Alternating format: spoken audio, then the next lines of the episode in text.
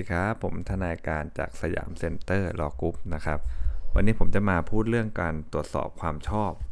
ด้วยรัฐธรรมนูญนะของบทกฎหมายที่ศาลจะใช้บังคับแก่คดี ก็คือมาตรา 212 นะครับ มาตรานี้เนี่ยออกสอบบ่อยมากนะ มันแทบจะเป็นแบบ key หลักเลยนะครับนะของการตรวจสอบกฎหมายนะครับ ว่าเวลามีกฎหมายอะไรขึ้นมานะสักอย่างหนึ่งนะครับ แน่นอนอะฝั่งที่เขาเสียประโยชน์นะครับเขาอาจจะ พยายามที่จะพิสูจน์ก็ได้ว่าไอ้บทบัญญัตินั้นๆเนี่ยมันขัดต่อรัฐธรรมนูญ เมื่อมันขัดต่อรัฐธรรมนูญ มันก็วิ่งเข้าไปมาตราห้าถูกไหมฮะมันก็ใช้บังคับไม่ได้กฎหมายนั้นมันก็ไม่สามารถจะบังคับใช้ได้เนาะคราวนี้ครับมันก็ต้องมีกระบวนการในการกันกองถูกไหมฮะว่าสิ่งที่เขากล่าวอ้างมาเนี่ยมันขัดต่อรัฐธรรมนูญจริงหรือเปล่าบทบัญญัติกฎหมายนั้นๆเนี่ยมันขัดจริงไหมนะก่อนที่มันจะให้มันมีผลเหมือนเป็นการยกเลิกกฎหมายไปเลยนะครับ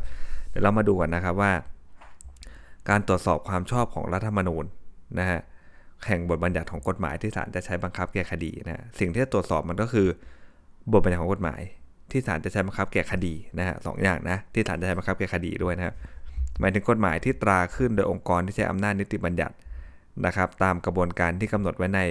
รัฐธรรมนูญเลย เช่น พระราชบัญญัติประกอบรัฐธรรมนูญนะฮะพระราชบัญญัตินะครับ พระราชกำหนด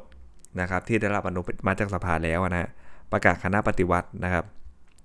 ก็คือเป็นบทบัญญัติของกฎหมายที่จะขอให้ศาลรัฐธรรมนูญ ตรวจสอบตามมาตรา 212 เนี่ยต้องปรากฏว่าเป็นบทบัญญัติที่มีผลใช้บังคับ อยู่ในวันที่ศาลรัฐธรรมนูญวินิจฉัยด้วยนะมันต้องใช้บังคับอยู่นะครับ ถ้าถูกยกเลิกไปแล้วเนี่ยศาลรัฐธรรมนูญเนี่ยเขาก็จะไม่รับคำร้องนั้นไว้วินิจฉัยเนาะเพราะไม่รู้จะวินิจฉัยทำไมกฎหมายมันเลิกไปแล้วใช่ไหมฮะมันต้องมีผลบังคับใช้อยู่ด้วยนะครับ ข้อบังคับของประธานศาลฎีกานะเช่นผูกขอบังคับประธานศาลฎีกาบโดยการพิจารณาคดี แล้วจริตประมุตโดยมิชอบนะเช่นเรื่องการรอการไต่สวนมูลฟ้อง เพื่อให้การสอบสวนของหน่วยงานเสร็จสิ้นก่อนอย่างเงี้ยนะศาลรัฐมนูญวินิจฉัยว่า เป็นกฎหมายลำดับรอง ไม่รับคำร้องนะเพราะนั้นเนี่ยถ้าข้อสอบบอกว่าอะไรครับให้ศาลรัฐธรรมนูญนะฮะช่วยวินิจฉัยหน่อยเถอะนะว่าข้อบังคับประธานศาลฎีกาเนี่ยมันขัดหรือแย้งต่อรัฐธรรมนูญหรือไม่นะครับ ก็ตอบได้เลยว่าเป็นกฎหมายลำดับรองนะฮะศาลรัฐธรรมนูญก็จะไม่รับไว้วินิจฉัยนะครับ นอกจากนี้ครับบทบัญญัติแห่งกฎหมายที่ศาลรัฐมนูญจะตรวจสอบตาม 212 เนี่ยจะต้องเป็นบทบัญญัติของกฎหมายที่ศาลจะใช้บังคับแก่คดี อันนี้สำคัญนะศาลต้องบังคับใช้แก่คดีด้วย เช่นอะไรครับ มีข้อสังเกตว่า1ครับศาลตามมาตรา 212 เนี่ยมีความหมายอย่างกว้างนะฮะย่อมหมายความถึงศาลยุติธรรมศาลปกครองศาลอาหารทั้งหมดเลยนะโดยมากถ้าออกข้อสอบให้เราทำก็หนีไม่พ้นศาลยุติธรรมนะฮะสองคือบทบัญญัติที่ แห่งกฎหมายที่หมายที่ศาลจะใช้บังคับแก่คดีครับก็คือว่าเป็นบทบัญญัตินะแห่งกฎหมายที่ศาลจะใช้วินิจฉัยคดีนะฮะไม่ว่าจะเป็นสารบัญญัติหรือสารบัญญัติก็ได้นะจะเป็นแพ่งอาญาวิแพ่งวิอาญาก็ได้ทั้งนั้นนะหากบทบัญญัติแห่งกฎหมายดังกล่าวเนี่ยไม่ใช่บทบัญญัติที่ศาลจะใช้วินิจฉัยคดีเนี่ยศาลที่พิจารณาคดีนั้นก็ไม่ต้องส่งเรื่องนะให้ศาลรัฐมนูญเขาวินิจฉัยนะครับ ก็จะไม่จำเป็นจะต้องส่งเรื่องไปเลยนะครับ ต้องเป็นบทบัญญัติที่เขาจะใช้จริงๆอะในการวินิจฉัยคดีนั้นๆนะครับ ตัวอย่างนะฮะพนักงานอายการครับฟ้องจำเลยต่อศาลนะครับกล่าวหาว่าร่วมกันจำนำเข้าสารอะไรก็ว่าไปนะครับ เป็นเหตุให้ผู้เสียหายไม่อาจบังคับตามหลักประกันได้นะเป็นความผิดตามพรบหลักประกันทางธุรกิจมาตรา 2558 นะครับนะมีโทษทางอาญานะจำเลยก็ยื่นโต้แย้งคำคัดค้านนะครับ โต้แย้งคำคัดค้านนะขอให้ส่งเรื่องไปศาลรัฐธรรมนูญนะศาลรัฐธรรมนูญเห็นว่าไงฮะ ศาลรัฐธรรมนูญเห็นว่ากรณีจำเลยโต้แย้งเนี่ยเรื่องเนี้ยบทบัญญัติก็กำหนดให้ผู้รับหลักประกัน เป็นผู้ดำเนินการทางทะเบียนกับเจ้าหน้าที่ มีผลให้จำเลย ซึ่งเป็นผู้ให้หลักประกันไม่สามารถยื่นคำขอเปลี่ยนแปลงรายการหลักประกันทางทะเบียนได้นะเป็นบทบัญญัติเกี่ยวกับการดำเนินการทางทะเบียนนะครับ คู่สัญญาสามารถยกขึ้นโต้แย้งได้ในคดีแพ่งนะแต่คำขอในคดีเนี่ยพนักงานอายการยื่นคำขอ ยื่นคำฟ้องคดีอาญาเกี่ยวกับการกระทำความผิดฐานอะไรฮะร่วมกันนำข้าสาร หรือนำข้าเปลือกออกหลายครั้งโดยไม่รับความยินยอมครับกรณีคำโต้แย้งของจำเลยจึงไม่เป็นบทบัญญัติแห่งกฎหมายที่ศาลจะใช้บังคับแก่คดีนะฮะไม่ต้องด้วยหลักเกณฑ์ตามมาตรา 212 ที่ศาลรัฐธรรมนูญจะรับวินิจฉัยได้นะเรื่องนี้คืออะไรครับ เรื่องนี้ถ้าออกข้อสอบมุนดันทวนจะเป็นยังไงมุนดันทวนก็จะเป็นว่าเขาพิพาทกันอีกเรื่องหนึ่งนะฮะประเด็นแห่งคดีในเรื่องนั้นเนี่ยนะครับมันเป็นเรื่องที่เกี่ยวกับ เนี่ยเรื่องเนี้ยมันเป็นเรื่องที่เกี่ยวกับการดำเนินการทางทะเบียนมันเป็นคดีแพ่งเนาะนะครับแต่ไอ้คดีที่เขาส่งขึ้นมาเนี่ยมันเป็นคดีอาญานะครับมันไม่ได้เกี่ยวกับการดำเนินการทางทะเบียนเลยนะครับเขาว่าอะไรฮะร่วมกันนำข้าวสารและข้าวเปลือกออกโดยไม่ได้รับความยินยอม แค่นั้นเองนะฮะที่อายการฟ้องนะคำตัวแย้งของจำเลยเนี่ยนะครับถ้าเกิดเป็นคดีแพ่งเนี่ยอาจจะส่งเรื่องไปได้เนาะเพราะมันเป็นกฎหมายที่ศาลจะใช้ บทบัญญัติแห่งกฎหมายที่ศาลจะใช้บังคับแก้คดีนะแต่พอมันเป็นคดีอาญาคดีเนี่ยศาลไม่ได้ใช้บทบัญญัติที่มันเกี่ยวกับการดำเนินการทางทะเบียนนะครับมาใช้ในการวินิจฉัยคดีเลย มันก็เลยไม่เป็นบทบัญญัติแห่งกฎหมายที่ศาลจะใช้บังคับแก้คดีนะครับ ก็จะไม่ต้องด้วยหลักเกณฑ์ตามรัฐธรรมนูญมาตรา 212วรรคหนึ่งนะครับ คราวนี้เรามาดูครับว่าใครนะที่มีสิทธิ์เสนอเรื่องต่อสารรัฐธรรมนูญตามมาตรา 212 ได้นะครับหนึ่งนะฮะก็คือตัวของศาลเองถูกไหมฮะ ศาลที่พิจารณาคดีก็ทั้งหมดเลยครับศาลยุติธรรมศาลทหารศาลปกครอง หมายความรวมถึงทุกชั้นศาลเลย ไม่ว่าจะเป็นศาลชั้นต้นศาลอุทธรณ์ศาลสูงสุดศาลฎีกานะหรือศาลชั้นสูงสุดของระบบศาลนั้นๆน่ะส่งได้หมดครับ เพราะระดับถ้าศาลเห็นเองเป็นไงฮะก็ควรจะต้องดูแล้วถูกไหมถ้าศาลเห็นเองว่าบทบัญญัติตรงเนี้ยนะครับเพราะว่าศาลก็ต้องปฏิบัติตามคำตามตัวบทกฎหมายถูกไหมฮะเวลาจะทำคำพิพากษาเนี่ยเขาเนี้ยไอตัวบทบัญญัติเนี่ยที่เขาจะใช้ที่ศาลจะใช้บังคับแก้คดีนะฮะ ถ้ามันขัดหรือแย้งกันรัฐธรรมนูญและศาลเป็นผู้ส่งเองทำไมจะทำไม่ได้ถูกไหมต้องทำได้อยู่แล้วนะครับสองครับ ที่ส่งไปบ่อยกว่าศาลก็น่าจะเป็นคู่ความในคดีนะฮะนะถ้าคู่ความในคดีนะเขาโต้แย้งว่าบทบัญญัติแห่งกฎหมายที่จะใช้แก่คดีนั้นเนี่ยขัดหรือแย้งต่อรัฐธรรมนูญนะบทบัญญัตินะที่จะใช้บทบัญญัติแห่งกฎหมายที่จะใช้บังคับแก่คดีนะขัด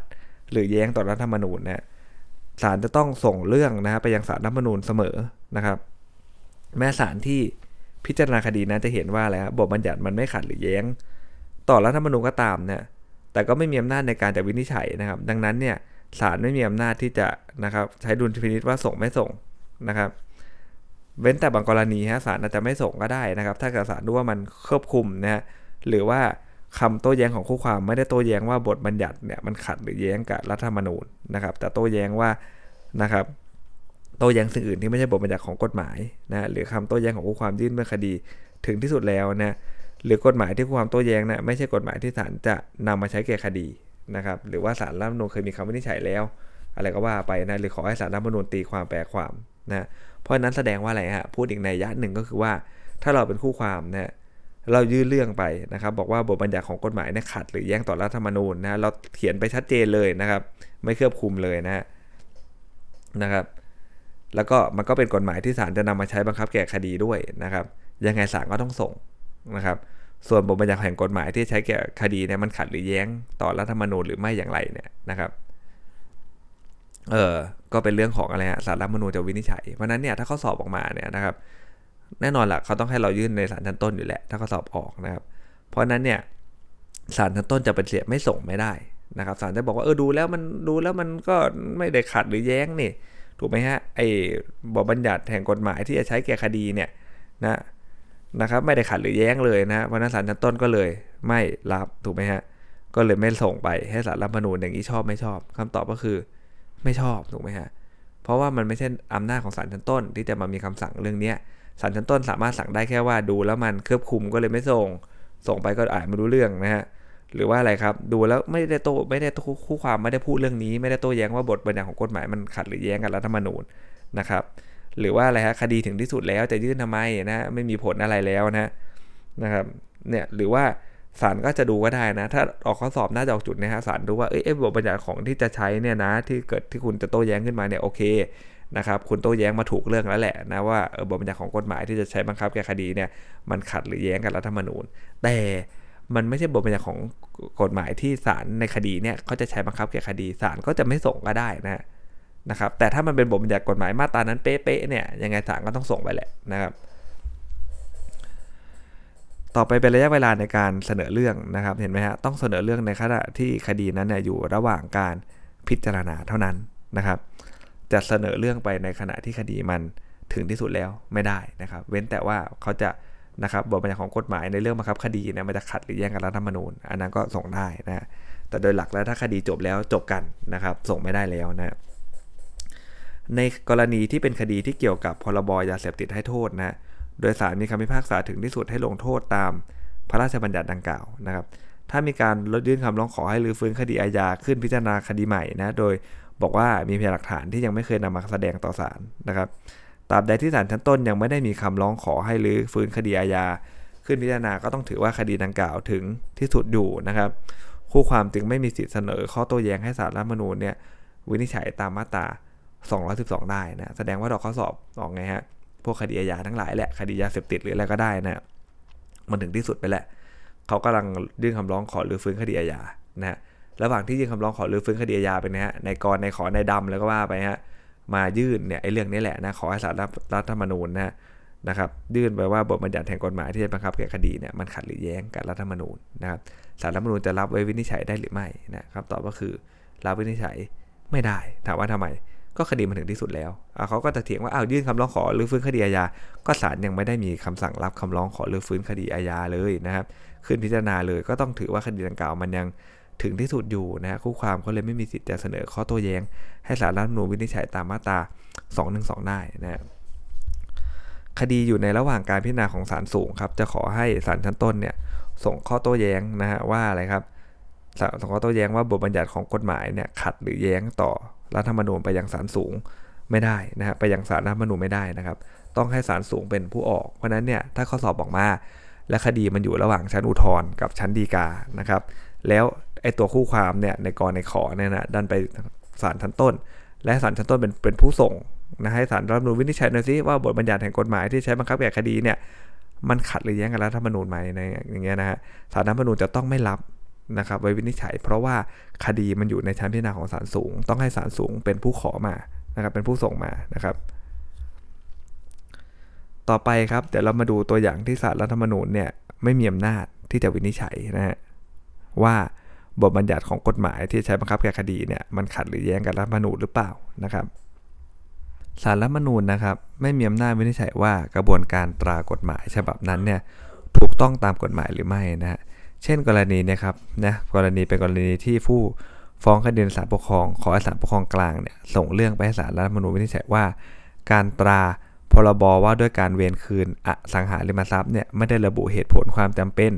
ในการจำกัดสิทธิ์ไว้ในมาตรา 26 วรรคหนึ่งเลยนะซึ่งศาลรัฐมนูญวิจัยว่าอะไรครับไอเนี่ยเป็นการโต้แย้งเกี่ยวกับกระบวนการตรากฎหมายว่าอ้างว่าไม่ถูกต้องตากฎหมายไม่เจ๋งไม่ดียังไงถูกไหมฮะนะครับซึ่งตามมาตรา148เนี่ยกำหนดกระบวนการในการร้อง หรือให้ผู้มีสิทธิ์ร้องขอให้ศาลรัฐมนูญวิจัยว่าเป็นการเฉพาะแล้วนะครับอันนั้นมันจะเป็นมาตรา148นะครับว่ามันร่างขึ้นมาไม่ดียังไงบกพร่องยังไงอย่างเงี้ยนะ แต่ว่าการยื่นคำร้องตามมาตรา 212 เนี่ยไม่ได้ให้สิทธิ์โต้แย้งว่ากระบวนการตรากฎหมายเนี่ยไม่ถูกต้องอย่างไรเนี่ยเขาต้องบอกว่ามันขัดหรือแย้งกับรัฐธรรมนูญยังไงนะเขาเลยไม่วินิจฉัยในส่วนนี้ให้เลยนะครับ ไม่มีอำนาจวินิจฉัยข้อโต้แย้งที่ว่าเลยฮะบทบัญญัติแห่งรัฐธรรมนูญขัด หรือแย้งต่อบทบัญญัติของรัฐธรรมนูญด้วยกันนะครับนะมันต้องเป็นกฎหมายอื่นกับรัฐธรรมนูญนะรัฐธรรมนูญกับรัฐธรรมนูญเนี่ยไม่สามารถจะวินิจฉัยได้นะสักเขาเท่ากันนะครับไอ้ประเด็นแรกเมื่อกี้ก็ ถ้าเป็นข้อสอบนะครับ ก็จะเป็นข้อสอบว่าอะไรฮะออกมานะก็อ้างงี้เลยนะว่าไม่ได้ระบุว่าไอ้กฎหมายดังกล่าวเนี่ยที่ออกมาออกมาได้ไงกฎหมายกรเนี่ยไม่ระบุเหตุผลความจำเป็นเลยมาตรา 26เนี่ยออกมาไม่ดีเลยนะครับสารรัฐมนูญก็จะบอกว่าอะไรครับมันไม่เกี่ยวนะสารรัฐมนูญเนี่ยนะครับจะวินิจฉัยเรื่องว่าไอ้บทบัญญัติของกฎหมายที่จะใช้บังคับแก่คดีเนี่ยมันขัดหรือแย้งกับรัฐธรรมนูญหรือไม่นะไม่เออเขาจะไม่มาดูเรื่องของที่ว่าออกมาชอบไม่ชอบนะอันนั้นมันเป็นมาตรา148 ไม่ใช่ 212 นะครับ อีกประการหนึ่งคือไม่มีอำนาจวินิจฉัยข้อโต้แย้งที่ว่าร่างพระราชบัญญัติเนี่ยที่ยังไม่ได้ประกาศให้ใช้บังคับเป็นกฎหมายนะฮะขัดหรือแย้งกับรัฐธรรมนูญนะครับ เพราะนั้นเนี่ยถ้าข้อสอบออกมาว่ามันเป็นร่างพระราชบัญญัติร่างพรบทั้งหลายนะมันยังไม่บังคับใช้เลยนะครับ มันต้องเป็นกฎหมายที่บังคับใช้แล้วนะครับ ถึงจะส่งขึ้นมาให้ศาลรัฐธรรมนูญวินิจฉัยได้ว่ามันขัด หรือแย้งกับรัฐธรรมนูญหรือเปล่านะฮะไม่มีอำนาจวินิจฉัยในข้อโต้แย้งที่ว่าอะไรครับ บทบัญญัติแห่งกฎหมายฉบับหนึ่งขัดหรือแย้งกับบทบัญญัติแห่งกฎหมายอีกฉบับหนึ่งที่ไม่ใช่รัฐธรรมนูญนะครับ มันต้องมาจูนกันระหว่างกฎหมายอื่นๆนะครับนะกับกฎหมายรัฐธรรมนูญนะครับมันจะกฎหมายอื่นกับกฎหมายอื่นไม่ได้นะครับนะเพราะว่าหลักๆเขาต้องดูว่ามันขัดหรือแย้งกับรัฐธรรมนูญหรือไม่นะครับถ้าข้อสอบออกนะครับ ประเด็นแรกอาจถามว่าจะส่งเรื่องได้ไหมนะส่งเรื่องให้ศาลรัฐธรรมนูญวิจัยได้ไหมนะครับ อีกประเด็นหนึ่งก็อีกประการหนึ่งอาจจะถามว่าบทบัญญัติแห่งกฎหมายดังกล่าวเนี่ยขัดหรือแย้ง นะครับกับรัฐธรรมนูญหรือไม่นะครับก็ต้องเขียนตอบได้ได้ว่าขัดหรือไม่ขัดเพราะอะไรนะครับคำวินิจฉัยนะของศาลรัฐธรรมนูญนะครับว่าเป็นกรณีอาจารย์ท่านหนึ่งนะถูกฟ้องเป็นจำเลยที่ศาลทหารกรุงเทพว่านะครับฝ่าฝืนไม่ปฏิบัติให้มาเรียกบุคคลมารายงานตัวตามคำสั่งของคอสชเขานะฮะเรื่องเรียกให้มารายงานตัวเพิ่มเติมนะครับนะในความผิดฝ่าฝืนหรือไม่ปฏิบัติตามคำสั่งเรียก บุคคลให้มารายงานตัวนะมีระหว่างโทษจำคุกด้วยนะครับนะต่อมามีการโอนคดีจากศาลทหารกรุงเทพไปยังศาลแขวงนะจำเลยโต้แย้งว่าอะไรครับไอประกาศคอสชเนี่ยมันขัดต่อหลักนิติธรรมนะเพราะเป็นการกำหนดโทษทางอาญาบังคับใช้ย้อนหลังนะทั้งยังมุ่งหมายเห็นไหมเล่นนะครไม่เล่นนะเล่นกับอาจารย์มหาวิทยาลัยนะทั้งยังมุ่งหมายให้ใช้กรณีกับบุคคลใดบุคคลหนึ่ง โดยเฉพาะเป็นการเฉพาะโจทย์จงนะไม่ได้บัญญัติเพื่อใช้บังคับเป็นการทั่วไป และมีบทบัญญัติที่กำหนดโทษอาญาเกินสมควรแก่เหตุนะฮะเป็นการขัดหรือแย้งกับรัฐธรรมนูญนะตามมาตรา 26 นะครับ แล้วก็ยังเป็นนะฮะการข่มขู่นะอันเป็นการละเมิดศักดิ์ศรีความเป็นมนุษย์ และยังเป็นเรื่องการปฏิบัติโดยไม่เป็นธรรมต่อบุคคลอีกขัดหรือแย้งตามมาตรา 4 มาตรา 27 นะ นอกจากนี้นะครับเมื่ออะไรฮะคอสชเขาสิ้นอำนาจไปแล้วเนี่ยการดำรงอยู่ของประกาศคณะรักษาความสงบแห่งชาติ ทั้งสองฉบับเนี่ยย่อมขัดหรือแย้งกับสารกับรัฐธรรมนูญนะ นะครับมาตรา29 แน่นอนว่าสารแขวงดุสิตรับคำร้องมาอย่างนั้น แล้วพออ่านดูเป็นไงฮะรีบส่งไปเลยถูกไหมครับ มันเข้าหลักเป๊ะๆเลยอะนะครับนะสารท่านส่งอยู่แล้วนะครับ ส่งข้อความโต้แย้งไปสารรัฐธรรมนูญนะสารรัฐธรรมนูญวิจัยประเด็นที่1นนะครับว่าการที่ศาลแขวงดุสิตส่งคำโต้แย้ง เพื่อขอให้ศาลรัฐธรรมนูญวินิจฉัยว่าประกาศคณะความสงบแห่งชาติเนี่ยขัดหรือแย้งกับรัฐธรรมนูญหรือไม่นะครับ ซึ่งเป็นบทบัญญัตินะที่ศาลแขวงดุสิตจะใช้บังคับแก่คดีนะเพราะว่าต้องลงโทษไปตามนั้นถูกไหมฮะ เมื่อจำเลยโต้แย้งว่าบทบัญญัติแห่งกฎหมายดังกล่าวเนี่ยมันขัดต่อรัฐธรรมนูญ และมันก็ยังไม่มีคำวินิจฉัย เพราะถ้ามีคำวินิจฉัยแล้วก็ไม่ต้องส่งมานะเสียเวลานะครับ ส่งมาก็วินิจฉัยแบบเดิมนะเรื่องนี้เขาส่งมาว่าอะไรครับบทบัญญัติแห่งกฎหมายดังกล่าวเนี่ยมันขัดต่อรัฐธรรมนูญนะและยังไม่มีคำวินิจฉัยของศาลรัฐธรรมนูญด้วยนะครับในส่วนที่เกี่ยวกับเรื่องนี้มาก่อนนะกรณีนี้จึงเป็นไปตามรัฐธรรมนูญตามมาตรา212วรรคหนึ่งจึงมีคำสั่งรับคำ รับไว้พิจารณาวินิจฉัยนะแสดงว่าถ้าเราเป็นศาลรัฐธรรมนูญนะวันหนึ่งนะเกิดนะมีใครพวกเราสอบผ่านนะครับนะน้องๆพี่ๆคนไหนสอบผ่านนะได้เป็นสารรัฐธรรมนูญเนี่ยแสดงว่าเวลามีนะครับมีเรื่องเข้ามาเนี่ยนะครับมีตัวคำร้องขอเข้ามาให้วินิจฉัยตาม 212เนี่ยหลักประการ 2 ประการแรกที่ต้องดูก่อนจะรับนะถ้าเข้าก็ต้องรับไว้วินิจฉัยนะคือ1นะครับก็คือว่าเออเป็นบทบัญญัติที่ศาลนั้นๆน่ะที่เขาส่งขึ้นมานะครับจะใช้บังคับแก่คดีไหม ใช่ไหมนะใช้มาตรานี้ไหมในการที่จะลงโทษ หรือว่าใช้บังคับแก่คดีอะไรก็ว่าไป ถ้าใช่ปุ๊บมาดูซิว่าสารรัฐมนูญเนี่ยเคยวินิจฉัยเรื่องนี้หรือยังนะครับถ้ายังไม่เคยต้องรับนะต้องรับไว้นะครับ มันครบองค์ประกอบแล้วนะต้องรับไว้ ส่วนจะพิจารณาว่ามันขัดไม่ขัดยังไงอีกเรื่องหนึ่งนะครับ ไม่ใช่ดูไม่ขัดไม่รับเลยไม่ได้นะต้องดูก่อนว่า1เนี่ยมันเป็นเรื่องที่อะไรฮะเป็นบทบัญญัติที่ศาลจะใช้บังคับแก้คดีหรือเปล่า 2. ศาลรัฐธรรมนูญเคยมีคำวินิจฉัยในเรื่องนั้นๆ หรือเปล่า ถ้ายังไม่เคยต้องรับไว้ก่อน รับไว้วินิจฉัยนะยังไม่ได้แปลว่าชนะนะ รับไว้วินิจฉัยก่อนนะครับ ประเด็นต่อมาครับนะว่าประกาศรักษาความสงบแห่งชาติเนี่ยมันขัดกับรัฐมนูญหรือไม่ในประเด็นนี้สำคัญเลยนะขัดไหมนะศาลบอกว่าการกระทำที่กำหนดในประกาศคอสชเนี่ยนะฮะมีใช่การกระทำที่มีผลอันร้ายแรงเลย หรือจะกระทบความกระเทือนต่อความสงบเรียบร้อยของบ้านเมือง ถึงขนาดต้องจำ ต้องโทษทางอาญาจำคุกไม่เกิน 2 ปี ปรับไม่เกิน4ี่หมื่นหรือทั้งจำทั้งปรับ ทั้งยังมีมาตรการทางกฎหมายอื่นที่ให้อำนาจแก่เจ้าพนักงงานในกระบวนการยุติธรรมทางอาญาเพื่อบังคับให้เป็นไปตามเจตนารมณ์ในการรักษาความสงบ แก้ไขปัญหาบ้านเมืองด้วยความสงบเรียบร้อย ประกาศคณะรักษาความสงบแห่งชาติทั้งสองฉบับจึงไม่เป็นไปตามหลักความได้สัดส่วนพอเหมาะเห็นไหมเนี่ยสารเขาไม่เห็นด้วยกับคอสชแล้วนะ พอควรในกรณีจำกัดสิทธิและเสรีภาพ ของบุคคลเกินกว่าเหตุ จึงขัดต่อหลักนิติธรรมนะก็ขัดหรือแย้งต่อรัฐธรรมนูญตามมาตรา 26 นะนอกจากนี้ครับการที่คณะคอสชเนี่ยนะครับออกคำสั่งให้บุคคลมารายงานตัว โดยคำสั่งดังกล่าวไม่ได้กำหนดให้การไม่มารายงานตัวต้องรับโทษทางอาญานะแต่ในวันเดียวกันเลยนะคอสชก็นะครับกำหนดให้บุคคลที่มีรายชื่อดังกล่าวเนี่ยหากไม่มารายงานตัวต้องรับโทษทางอาญา เป็นการออกคำสั่งเรียกให้มารายงานตัวก่อนนะและออกประกาศกำหนดโทษการนะครับดังกล่าวเนี่ยจึงเป็นการกำหนดโทษทางอาญาให้มีผลย้อนหลังแก่บุคคลที่ไม่มารายงานตัวนะตามคำสั่งของคอสช แห่งชาติที่เกิดขึ้นก่อนนะครับ ไม่เป็นไปตามหลักนิธรรมที่ว่าไม่มีความผิดไม่มีโทษ โดยไม่มีกฎหมายนะ จึงขัดหรือแย้งต่อรัฐมนูญตามมาตรา 29 วรรคหนึ่งด้วยนะ แต่ว่ามันขัดต่อทั้ง 26 กับ 29 เลยนะ 26 เนี่ย มันไม่ได้สัดส่วนเนื้อโทษมันสูงไปนะ ส่วน 29 มันเป็นเรื่องของการย้อนหลังถูกไหมครับ ตอนแรกเรียกให้มารายงานตัว พอเขาไม่มาก็เลยไปออกโทษย้อนหลังแล้วไอ้ไม่มาได้ผิดกฎหมายนะ เห็นไหมครมันมีผลย้อนหลังนี่นะกำหนดโทษทางอาญาให้มีผลย้อนหลังนะครับ จึงไม่เป็นไปหลักนิติธรรมตามมาตรา 29 นะครับนะเรื่องนี้แสดงว่าแล้วจุดจบก็คือว่ามันขัดหรือแย้งอะก็ใช้บังคับไม่ได้นะไอ้ประกาศคอสชที่บอกว่า จะลงโทษคนที่ไม่มารายงานตัวนะครับเนี่ยเล่นกับอาจารย์มหาวิทยาลัยนะเขาก็นะครับโต้แย้งมาและศาลก็เห็นด้วยด้วยนะฮะต่อไปครับคำสั่งศาลรัฐธรรมนูญต่อไปนะก็คือว่าจำเลยยื่นคำร้องโต้แย้งว่าพระราชกำหนดการประมงนะฮะมีบทบัญญัติการกระทำนะฮะเป็นโทษที่รุนแรงเกินสมควรนะครับนะปรับเยอะเหลือเกินปรับ 4 ล้านบาทนะฮะนะครับและเป็นการจำกัดสิทธิเสรีภาพเกินจำเป็นส่งเรื่องให้ศาลรัฐธรรมนูญวินิจฉัยว่า การประมงเนี่ยนะครับนะครับ มันโทษหนักเกินไหมนะครับศาลเห็นว่าอะไรครับเป็นบทบัญญัติที่ศาลจังหวัดนราธิวาสจะใช้บังคับ แก่คดี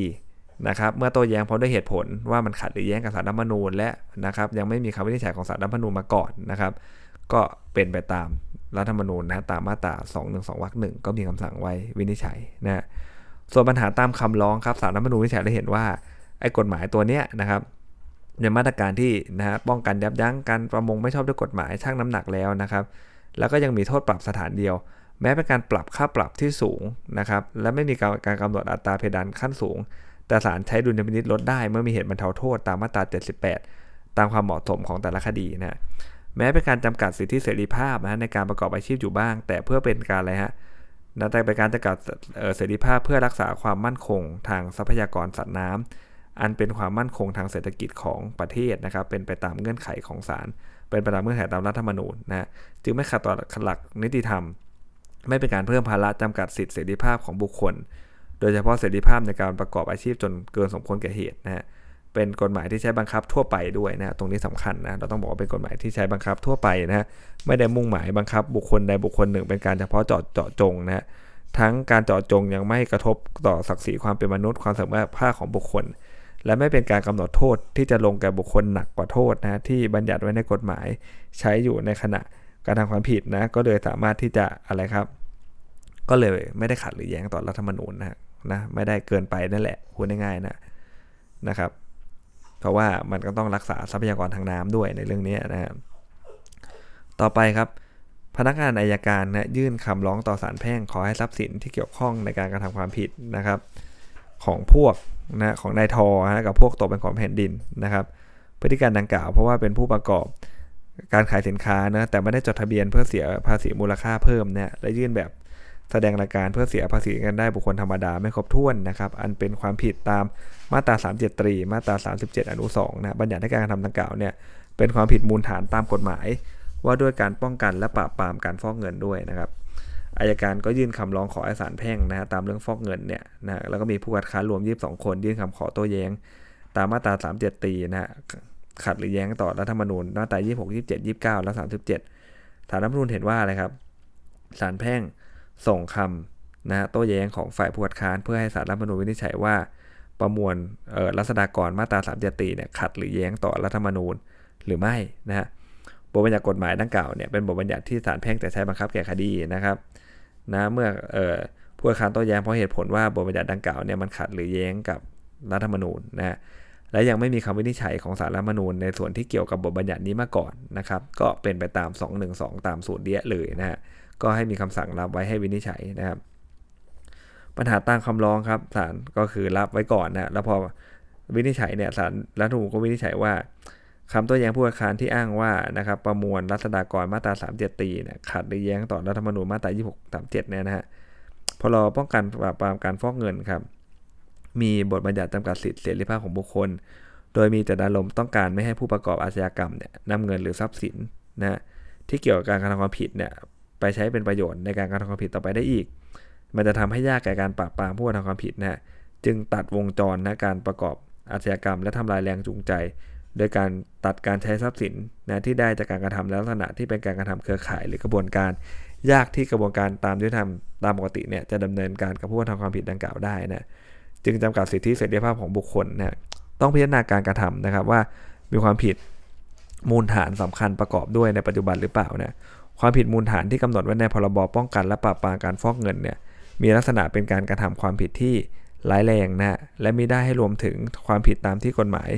อื่นด้วยนะ ย่อมแสดงให้เห็นว่าอะไรครับในตรงที่ต้องไปต่อข้อสอบนะกฎหมายดังกล่าวมีเจตนารมณ์เพื่อจะไม่ให้กฎหมายอื่นกำหนดความผิดใดให้เป็นความผิดมูลฐาน เห็นได้ว่ามีมาตรการความเหมาะสมกับความร้ายแรงของการกระทำความผิดเห็นไหมมันเหมาะสมแล้วนะครับ เกี่ยวกับภาษีอากรในแต่ละกรณี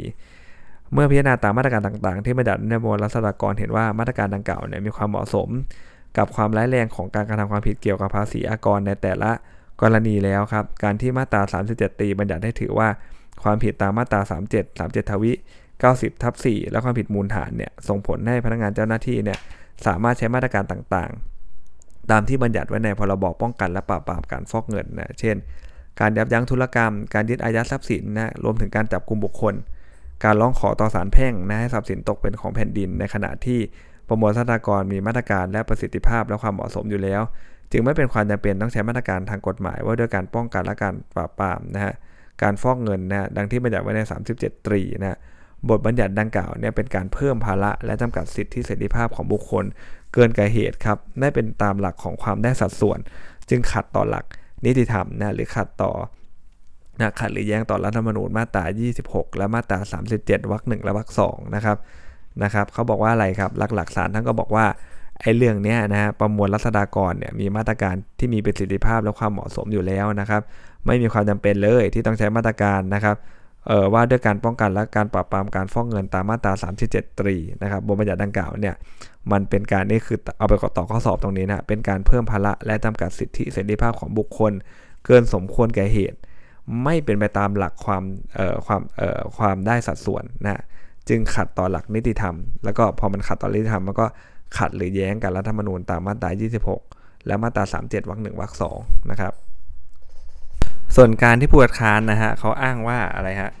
ตามประมวลกฎหมายรัษฎากรนะครับมาตรา 37ตรีนะครอำนาจแก่เจ้าที่กรมสรรพากรนะพิจารณาว่าผู้คัดค้านเนี่ยเข้าลักษณะเป็นความผิดมูลฐานนะไม่ถูกบังคับตามกฎหมายว่าด้วยการป้องกันปราบปรามการฟอกเงินนะเป็นการขัดต่อหลักความเสมอภาคและเลือกปฏิบัติ โดยไม่เป็นธรรมนะขัดหรือแย้งต่อรัฐมนูญตามมาตรา 27วรรคหนึ่งวรรคสามนะและอ้างว่า บทบัญญัติแห่งกฎหมายดังกล่าวเนี่ยเป็นข้อสันนิษฐานตามกฎหมายอายการไม่ต้องพิสูจน์ถึงเจตนาของผู้ค้าน ทั้งที่ในคดีมีโทษทางอาญา โจทย์มีภาระการพิสูจน์นะครับให้ครบองค์ประกอบความผิด และการให้ทรัพย์สินตกของแผ่นดินเนี่ยเป็นโทษทางอาญาประกอบกับการกระทำความผิด มูลฐานที่พิพาทในคดีเนี่ยเพื่อขอให้ศาลแพ่งสั่งให้ทรัพย์สินตกของแผ่นดินเกิดขึ้นก่อนวันที่พรบแก้ไขเพิ่มเติม มีผลใช้บังคับตามมาตรา 37ตรีนะจึงขัดหรือแย้งต่อรัฐธรรมนูญตามมาตรา 29วรรคหนึ่งและวรรคสอง นะครับข้อนี้สารรัฐมนูญเห็นว่าผู้รับผลกระทบจากการใช้ดุลพินิษเจ้าหน้าที่สัมภาระดังกล่าวย่อมใช้สิทธิทางศาลได้ ไม่ใช่เลือกการเลือกปฏิบัติตามมาตรา 27 วรรคหนึ่งวรรคสามนะฮะและการดำเนินการต่อทรัพย์สินที่ได้จากการกระทำความผิดไม่ใช่โทษทางอาญานะครับจึงไม่เกี่ยวกับหลักกฎหมาย ที่มีโทษทางอาญาให้มีผลย้อนหลังแก่บุคคลและไม่ใช่ข้อสันนิษฐาน ความรับผิดทางอาญาที่อยู่ภายใต้บทบัญญัตินะของมาตรา 29 ประมวลรัษฎากรมาตรา 37ตรีนะครับก็เลยไม่ขัดหรือแย้งต่อมาตรา 27วรรคหนึ่งและวรรคสามมาตรา 29วรรคหนึ่งและวรรคสองนะครับเรื่องนี้นะประเด็นต่อไปครับราษฎรมาโจทฟ้องจำเลยต่อศาลแขวงนะฮะว่าร่วมกันใช้ร่วมกันปลอมเอกสารสิทธิ์และใช้เอกสารสิทธิ์ปลอม ขอให้ลงโทษตามประมวลกฎหมายอาญานะฮะ265 268ศาลมีคำสั่งประทับฟ้องนะฮะระหว่างการพิจารณาของศาลชั้นต้นจำเลยที่ 2เขาโต้แย้งว่านะฮะ บวิอาญามาตรา 26ทับ3 227 และ 227ทับ1เนี่ยที่ให้ศาลมีดุลยพินิจรับฟังพยานบอกเล่าได้ ขัดหรือแย้งต่อรัฐธรรมนูญนะครับศาลรัฐธรรมนูญพิจารณาได้เห็นว่าศาลแขวงพระนครใต้จะใช้บทบัญญัติดังกล่าวบังคับแก่คดี เมื่อจำเลยที่2ครับโต้แย้งเนี่ยจริง ๆ มันเป็นแพทเทิร์นเลยนะ ถ้าออกเรื่องนี้นะครับเขียนตามเนี้คะแนนมาแน่นะก็คือว่าวิเคราะห์และเห็นว่าอะไรครับศาลจะใช้บทบัญญัติแห่งกฎหมายดังกล่าวบังคับแก่คดีนะเมื่อจุดๆโต้แย้งนะพร้อมด้วยเหตุผลว่า กฎหมายเนี่ยขัดหรือแย้งต่อรัฐมนูญนะครับและยังไม่มีคำวินิจฉัยของศาลรัฐมนูญเกี่ยวกับบทบัญญัตินี้มาก่อนนะฮะกรณีเป็นไปตาม 212วรรคหนึ่งจึงมีคำสั่งให้รับไว้พิจารณาวินิจฉัยนะศาลรัฐมนูญพิจารณาว่าอะไรครับ การรับฟังพยานหลักฐานในคดีอาญามีหลักสำคัญว่าพยานหลักฐานทุกชนิดครับที่มีคุณสมบัติบ่งชี้ข้อเท็จจริงย่อมรับเป็นฟังเป็นพยานหลักฐานในคดีนั้นได้ การรับฟังพยานหลักฐานและบทตัดพยานจึงไม่ได้เข่งคัดนะสำหรับพยานบอกเล่าไม่โดยสภาพมีข้อบกพร่อง อาจมีความเบี่ยงเบนน้ำหนักไม่มั่นคงนะฮะและมีคุณค่าเชิงพิสูจน์ข้อเท็จจริงน้อยนะครับตามมาตรา 226ทับ3จึงมีได้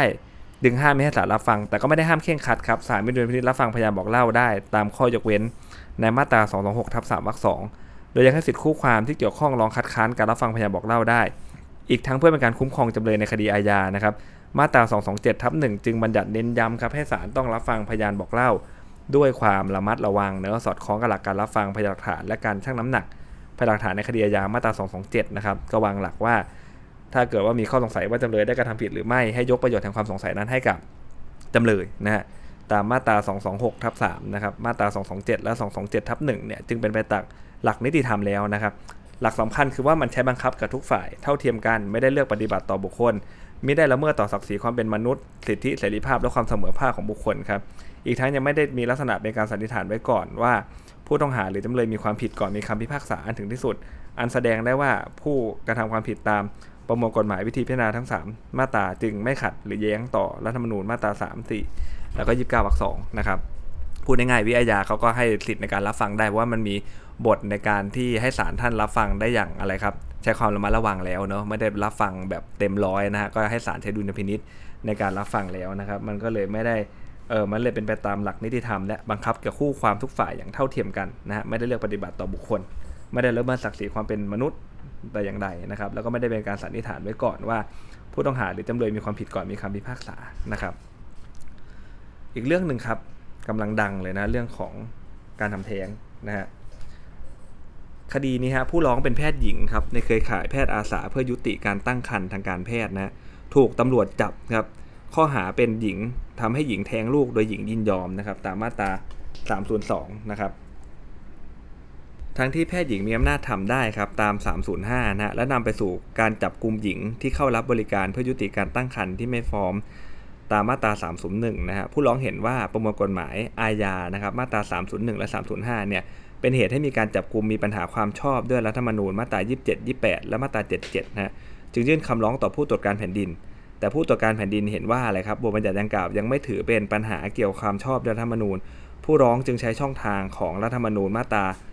213 ยื่นคำร้องให้ศาลรัฐธรรมนูญวินิจฉัยดังนี้นะฮะหครับประมวลกฎหมายอาญามาตรา 301 นะฮะว่าด้วยการแทงลูกเนี่ยนะครับ ชอบด้วยรัฐธรรมนูญมาตรา 27 28ไหมนะฮะสองครับบทบัญญัติของมาตรา 305 นะเหตุยกเว้นความรับผิดของเพศนะครับเป็นการทำเพื่อจำเป็นของสุขภาพหญิง และหญิงมีคันเนื่องจากการการะทำความผิดทางอาญาพวกข่มขืนทั้งหลายเนี่ยนะนะครับมีปัญหากับความชอบเกี่ยวกับรัฐธรรมนูญ 27 28 และ 77 เหมือนกันนะ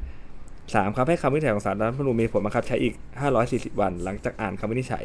โดยกำหนดให้เงื่อนเงื่อนไขให้องค์กรหน่วยงานของรัฐบุคคลที่เกี่ยวข้องครับปรับปรุงแก้ไขกฎหมาย และรายงานผลของการปฏิบัติหรือข้อขัดข้องให้สารรัฐมนุนทราบภายใน360 วันและ500 วันเลยก็ว่าไปนะฮะแต่ส่วนที่สำคัญเนี่ยนะครับสารรัฐมนุนมีคำวินิจฉัยว่ายังไงฮะตามประมวลกฎหมายอาญามาตรา 301 เนี่ยมุ่งคุ้มครองสิทธิของทารกในครรภ์นะครับมีได้พิจารณาคุ้มครองสิทธิของหญิงผู้ตั้งครรภ์อันมีมาก่อนสิทธิของทารกในครรภ์ส่งผลให้หญิงถูกจำกัดสิทธิในเนื้อตัวร่างกายของหญิงครับซึ่งเป็นสิทธิตามธรรมชาติ ซึ่งเป็นสิทธิพื้นฐานของศักดิ์ศรีความเป็นมนุษย์ ที่บุคคลย่อมมีสิทธิและเสรีภาพที่จะกระทำการใดไม่กระทำการใดต่อชีวิตร่างกายตนเองได้ตราบใดที่การกระทำนั้นเนี่ยมันไม่เป็นการลบกวนนะล่วงล้ำนะครับสิทธิหรือเสรีภาพของบุคคลอื่นนะฮะรวมทั้งยังส่งผลกระทบต่อสิทธิในการกำหนดเจตจำนงของหญิงตั้งครรภ์นะที่รวมไปถึงสิทธิในการตัดสินใจว่าจะตั้งครรภ์ต่อไป หรือยุติการตั้งครรภ์ขึ้นนะฮะประกอบกับรัฐมีหน้าที่นะจัดให้มีมาตรการในการยุติการตั้งครรภ์ที่ปลอดภัยนะมาตรา 301 เห็นไหมฮะจึงกระทบต่อสิทธิและเสรีภาพในชีวิตร่างกายของหญิงเกินความจำเป็น ไม่เป็นตามหลักแห่งความได้สัดส่วน และเป็นไปและเป็นการจำกัดเสรีภาพของรัฐธรรมนูญตามมาตรา 28 นะนะเขามีสิทธิ์เลือกได้นะครับว่าเขาต้องการจะตั้งครรภ์ต่อไปหรือไม่สิทธิ์ของหญิงเนี่ยเขามีก่อนสิทธิ์ของเด็กอีก ซึ่งเป็นเด็กในท้องเขานะฮะส่วนที่ผู้ร้องกล่าวอ้างว่ามาตรา 301 นะครับมันอยากให้หญิงฝ่ายเดียวต้องรับผิดทางอาญา ไม่รวมถึงชายที่มีความสัมพันธ์กับหญิงเลย ซึ่งมีส่วนร่วมกันทำความผิดด้วย เป็นการเลือกปฏิบัติโดยไม่เป็นธรรมตามมาตรา 27 นั้นนะฮะเห็นว่าหลักแห่งความเสมอภาคนะครับมีสาระสำคัญก็คือว่าการปฏิบัติต่อสิ่งที่มีสาระสำคัญเหมือนกัน อย่างเท่าเทียมกัน และจะต้องปฏิบัติต่อสิ่งที่มีสาระสำคัญแตกต่างกัน ให้แตกต่างกันไปตามเรื่องนั้นๆนะการกระทำตามมาตรา 301 เป็นกรณีจะเกิดได้เฉพาะหญิง เพราะตามธรรมชาติหญิงเท่านั้นแหละครับที่จะตั้งครรภ์แล้วก็ยุติการตั้งครรภ์ได้นะ เมื่อชายและหญิงมีสภาพร่างกายเป็นสาระสำคัญที่แตกต่างกัน การจะให้ชายที่มีความสัมพันธ์กับหญิงเนี่ยซึ่งเป็นต้นเหตุให้หญิงตั้งครรภ์ต้องรับโทษนะและมีความผิดตามมาตรา 301 เนี่ยเพื่อให้เกิดความเท่าเทียมและเป็นธรรมกันเนี่ยจะเป็นการปฏิบัติต่อสิ่งที่มีสาระสำคัญแตกต่างกัน ให้เหมือนกันย่อมเป็นเลือกการเลือกปฏิบัติโดยไม่เป็นธรรม ต่อชายนะดังนั้นเนี่ยมาตรา 301 มันไม่ขัดต่อมาตรา 27 เนาะนะฮะเพราะว่าจะบอกว่าชายต้องรับผิดด้วยไม่ได้นะครับ เพราะว่าสิ่งเนี่ยสาระสำคัญมันแตกต่างกันเนื้อสภาพร่างกายของชายกับหญิงนะครับงานจะกลายเป็นเรื่องของการปฏิบัติต่อสิ่งที่มีสาระสาระสำคัญแตกต่างกันให้เหมือนกันเนี่ยมันเป็นการเลือกปฏิบัติโดยไม่เป็นธรรมนะครับเพราะนั้นเนี่ยประมวลกฎหมายอาญามาตรา 301 มันก็ไม่ขัดแย้งกับมาตรา 27 นะฮะประเด็นต่อไปนะครับ ประมวลกฎหมายอาญามาตรา 305 เนี่ยเป็นเหตุยกเว้น การกระทำผิดของหญิงตั้งครรภ์นะที่ทำให้ตนแท้งลูก และแพทย์ที่ได้กระทำให้หญิงแท้งลูกนะฮะกรณีมีเหตุจำเป็นเพื่อสุขภาพ และหญิงมีครรภ์เนื่องจากการกระทำผิดอาญาผู้ข่มขืนทั้งหลายเนี่ยนะอันเป็นการคำนึงถึงสิทธิในชีวิตร่างกายของหญิงครับและสิทธิในการกำหนดเจตจำนงในการอนามัยเจริญพันธุ์ของตนเองและความปลอดภัยในชีวิตของหญิง ซึ่งอาจได้รับอันตรายจากการยุติการตั้งครรภ์นะรัฐจึงกำหนดให้การยุติการตั้งครรภ์อยู่ภายใต้การปฏิบัติของนายแพทย์ และเพื่อไม่ให้เปิดปัญหาต่อสุขภาพ และปัญหา สังคมนะอันกระทบต่อประโยชน์สาธารณะในภายหลังเนี่ยจึงเห็นว่าอะไรครับ มาตรา 305 เนี่ยมันเป็นบทบัญญัตินะที่คุ้มครองทางด้านคุณธรรม ในทางกฎหมายฮะแล้วก็คุ้มครองสิทธิเสรีภาพนะครับ ได้สัดส่วนพอเหมาะกับกรณีแล้วนะฮะนะครับ แล้วก็มุ่งคุ้มครองประโยชน์ของสังคม และประโยชน์สาธารณะได้อย่างเหมาะสม ไม่เป็นการเลือกปฏิบัติโดยไม่เป็นธรรมนะฮะไม่เป็นการจำกัดสิทธิและเสรีภาพ ในในชีวิตและร่างกายของหญิงที่ตั้งครรภ์ตามมาตรา 27 28 แต่อย่างใดนะครับ เรื่องนี้นะนะครับสมควรแล้วนะสามครับสารรัฐธรรมนูญวิจัยว่าการที่ผู้ร้องอ้างว่าประมวลกฎหมายอาญามาตรา 305 ไม่เท่าทันต่อสภาพเหตุการณ์ในในเทคโนโลยีเลยนะครับนะแทนที่จะใช้อะไรครับ เพราะว่าในปัจจุบันเนี่ยนะครับเทคโนโลยีทางการแพทย์เนี่ยจะใช้ยายุติการตั้งครรภ์มากกว่าจะใช้แพทย์ใช้เครื่องมืออะไรเข้าไปแล้วนะฮะมันเลยไม่สอดคล้องตามมาตรา 77 นะนะครับนะครับ เห็นว่าอะไรครับเป็นบทบัญญัติเกี่ยวกับแนวนโยบายแห่งรัฐนะซึ่งกำหนดเป็นแนวทางการตรากฎหมาย เท่าที่จำเป็นนะฮะแต่ยกเลิกปรับปรุงกฎหมายที่หมดความจำเป็นเนี่ยนั้นแม่สอท้อสถานการณ์เนี่ยไม่ได้เป็นหน้าที่ของรัฐ อันเป็นบทบังคับให้รัฐต้องปฏิบัติตามอย่างเคร่งครัดนะเป็นเพียงแนวนโยบายนะครับให้นะครับให้รัฐเนี่ยนะฮะใช้เป็นแนวทางในการดำเนินการตามกฎหมาย จึงไม่ใช่กรณีที่ประมวลกฎหมายอาญา 305 จะขัดหรือแย้งกับรัฐธรรมนูญนะครับ นะครับมันจะบอกว่าโอ้กฎหมายไม่ทันสมัยเลยเนี่ยมันไม่ใช่หน้าที่ของรัฐนะที่เขาจะต้องเปลี่ยนนะครับมันไม่ได้บัญญัติให้เขาต้องทำอย่างนั้นอย่างเคร่งครัดนะครับ ประเด็นต่อไปนะสารรัฐธรรมนูญจึงวินิจฉัยว่าประมวลกฎหมายอาญามาตรา 301 เนี่ยขัดหรือแย้งต่อรัฐธรรมนูญมาตรา 28 แต่ไม่ขัดหรือแย้งต่อรัฐธรรมนูญมาตรา 27 นะโดยกำหนดคำบังคับให้ศาลให้คำวินิจฉัยของศาลรัฐธรรมนูญในส่วนที่ขัด หรือแย้งต่อรัฐธรรมนูญเนี่ยมีผลนะครับมีผลกำหนด 360 วันนะครับ ส่วนมาตรา 305 มันไม่ขัดหรือแย้งต่อรัฐธรรมนูญนะนะครับก็ให้หน่วยงานนะแก้ไขปรับปรุงนะให้มันสอดคล้องกับเทคโนโลยีซะนะครับนะปัจจุบันก็ได้มีการแก้แล้วนะฮะมาตรา 301 กับ 305เนะเมื่อปี 2564 นะครับ ประเด็นต่อไปนะครับอันนี้กรณีนะกรณีที่จำเลย 4 คนนะขอให้ศาลเนี่ยที่พิจารณาดีของตนเนี่ยส่งข้อโต้แย้งนะครับว่า พรบการชุมนุมสาธารณะนะที่เขาบัญญัติว่าการชุมนุมสาธารณะเนี่ยมาตรา 10 มาตรา 14 มาตรา 28 เนี่ยขัดหรือแย้งต่อรัฐธรรมนูญนะมาตรา 26 34 44 หรือไม่นะครับ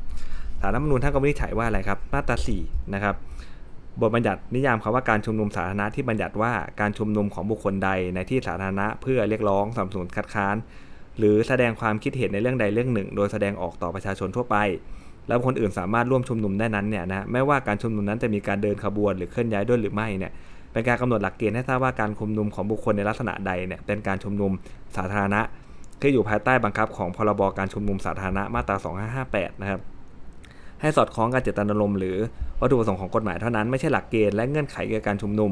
ที่มีผลกระทบต่อสิทธิเสรีภาพนะของบุคคลพรบการชุมนุมสาธารณะ มาตรา 4 ในนิยามคำว่าการชุมนุมสาธารณะเนี่ยไม่ขัดหรือแย้งนะต่อรัฐธรรมนูญมาตรา 26 34 และ 44 นะเขาบอกว่าอะไรฮะหลักๆ คือมันเป็นเรื่องของอะไรครับ ให้ทราบว่าการชุมนุมลักษณะใดเป็นการชุมนุมสาธารณะ ที่อยู่ภายใต้บทบังคับเท่านั้นนะครับ ไม่ใช่หลักเกณฑ์ หรือเงื่อนไขเกี่ยวกับการชุมนุมที่จะมีผลกระทบต่อสิทธิเสรีภาพนี่คือ keyword เลยนะนะฮะที่จะมีผลกระทบต่อสิทธิเสรีภาพนะฮะส่วนข้อโต้แย้งที่ว่า บทบัญญัติมาตรา 28 ครับที่กำหนดโทษทางอาญาเป็นโทษปรับเท่านู้นเท่านี้นะกรณีที่มีการชุมนุมฝ่าฝืนเนี่ยขัดหรือแย้งต่อรัฐธรรมนูญนะครับมาตรา 26 34 44 หรือไม่เนี่ยสารรัฐธรรมนูญเห็นว่าการที่มาตรา 28 เนี่ยนะครับกำหนดบทลงโทษทางอาญา ซึ่งรวมถึงกรณีการจัดการชุมนุมนะครับโดยไม่แจ้ง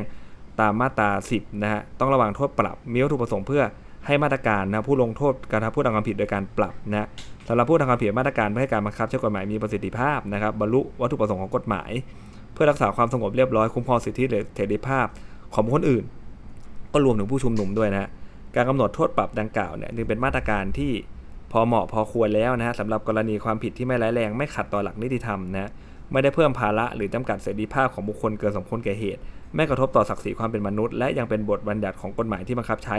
โดยทั่วไปนะฮะไม่มุ่งหมายให้ใช้บังคับแก่กรณีใดกรณีหนึ่ง หรือบุคคลใดบุคคลหนึ่งเป็นการเจาะจงนะครับ จึงไม่ขัดหรือแย้งต่อรัฐธรรมนูญนะมาตรา 26 34 แล้วก็ 44 นะครับ เวลาจะตอบพวกเนี้ยนะมันจะมีชุดคอมโบเซตอยู่ถ้าเราสังเกตนะเราจะต้องจำคอมโบเซตนี้ให้ได้นะครับ เราต้องบอกว่า1ฮะเป็นการลงโทษที่พอควรสำหรับกรณีที่ไม่ร้ายแรงนะ นะครับหนึ่งก็คือว่าไม่ขัดต่อหลักนิติธรรมนะไม่ขัดต่อหลักนิติธรรมนะฮะสองก็คือว่าไม่เพิ่มภาระหรือจำกัดเสรีภาพของบุคคลเกินสมควรแก่เหตุนะครับสามครับไม่กระทบต่อศักดิ์ศรีความเป็นมนุษย์นะฮะและสี่ก็คือว่ามันบังคับใช้โดยทั่วไปนะฮะไม่มุ่งหมาย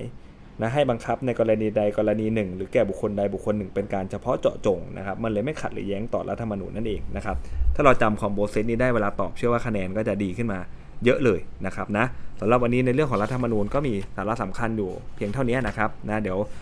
วันพรุ่งนี้เดี๋ยวผมจะมาต่อเรื่องกฎหมายพระธรรมนูญนะครับสำหรับวันนี้สวัสดีครับ